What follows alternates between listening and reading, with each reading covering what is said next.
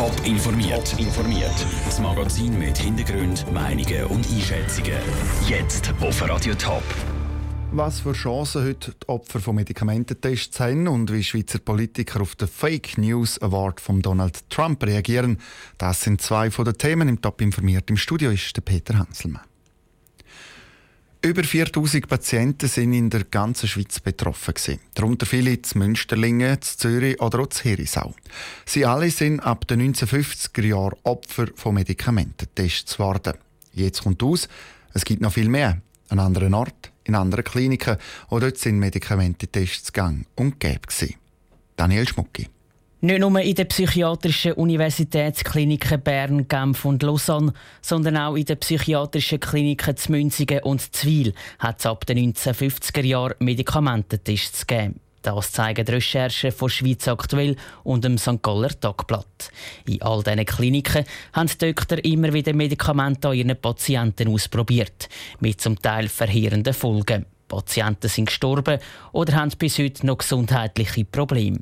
Dass die Doktor die Tests einfach so haben können machen überrascht Barbara Züst von der Schweizerischen Stiftung Patientenschutz nicht. Patienten sind tendenziell unmündig. Man hat eine paternalistische Medizin. Das heißt, die Ärzte haben primär einfach im eigenen Entscheiden gut dünken festgestellt, was wohl für den Patienten ist. Dass der aber eigene Recht hat, das ist dort sicher so nicht etabliert gewesen. Dass Patienten auch Recht haben, ist erst mit der Spitalorganisationsverordnung von 1980 so richtig klar geworden.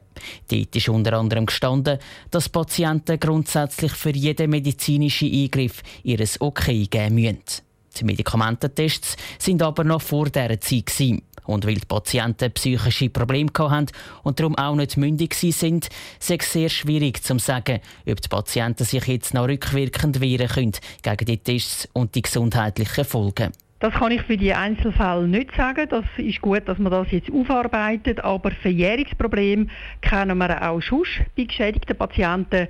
Das ist leider auch ein Grund, wieso einige Patienten nicht zu ihrem Recht kommen. Weil es einfach bei der Umsetzung, jetzt hier konkret auch, allenfalls bei der Verjährung dann happert. Z Münsterlingen und Zürich werden Medikamententests schon länger untersucht. Und auch die Verantwortlichen von der psychiatrischen Klinik Zwil haben angekündigt, dass sie zumindest prüfen wollen, ob sie die Tests historisch aufschaffen müssen. Der Beitrag von Daniel Schmucki. CNN, Washington Post, New York Times. Das ist keine Liste der grössten und renommiertesten US-amerikanischen Medien, sondern das ist eine Liste von den Medien, die den Fake News Award vom US-Präsident Donald Trump bekommen haben. Was Schweizer Politiker über den Preis sagen, im Beitrag von Sarah Frattaroli.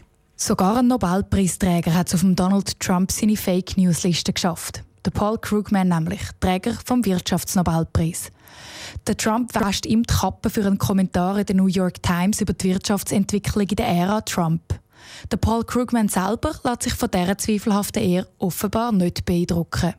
In einem Artikel hebelt die New York Times Trump seine Fake News Argumentation nämlich kurzerhand aus. Donald Trump trägt mit seinem Fake News Award eine persönliche Fehde an die Öffentlichkeit, findet der SVP-Nationalrat und Weltwochenverleger Roger Köppel. Und zwar mit dem Trumpschen Megafon hundertfach verstärkt.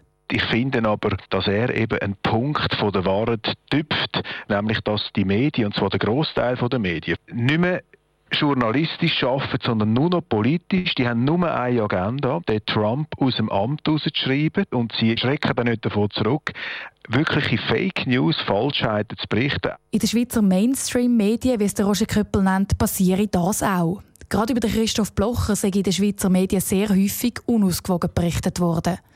Gerade andersrum sieht Matthias Ebischer, SP-Nationalrat und 20 Jahre lang Journalist beim SRF. In der Schweiz gibt es natürlich auch. Es gibt viele Politiker, die sagen, alle Journalistinnen und Journalisten sind links und die verbreiten nur Fake News bzw. nur linke News.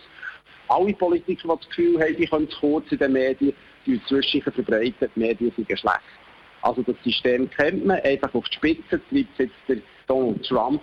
Auf die Spitze will gerade er sich anmaßt, einen Fake News Award zu vergeben, obwohl er es selber nicht so genau nimmt mit der Wahrheit, sagt Matthias Sebischer.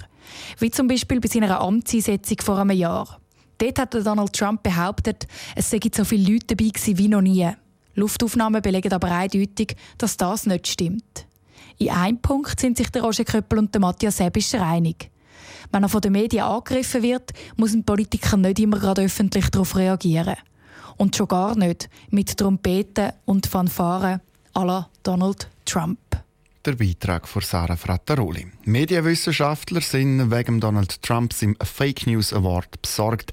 Das wegen der Medienfreiheit in den USA. Für Europa gäbe es aber eine Warnung, einen dergen Frontalangriff von einem Politiker auf die Medien, der würde beispielsweise in der Schweiz einen riesigen Aufschrei produzieren.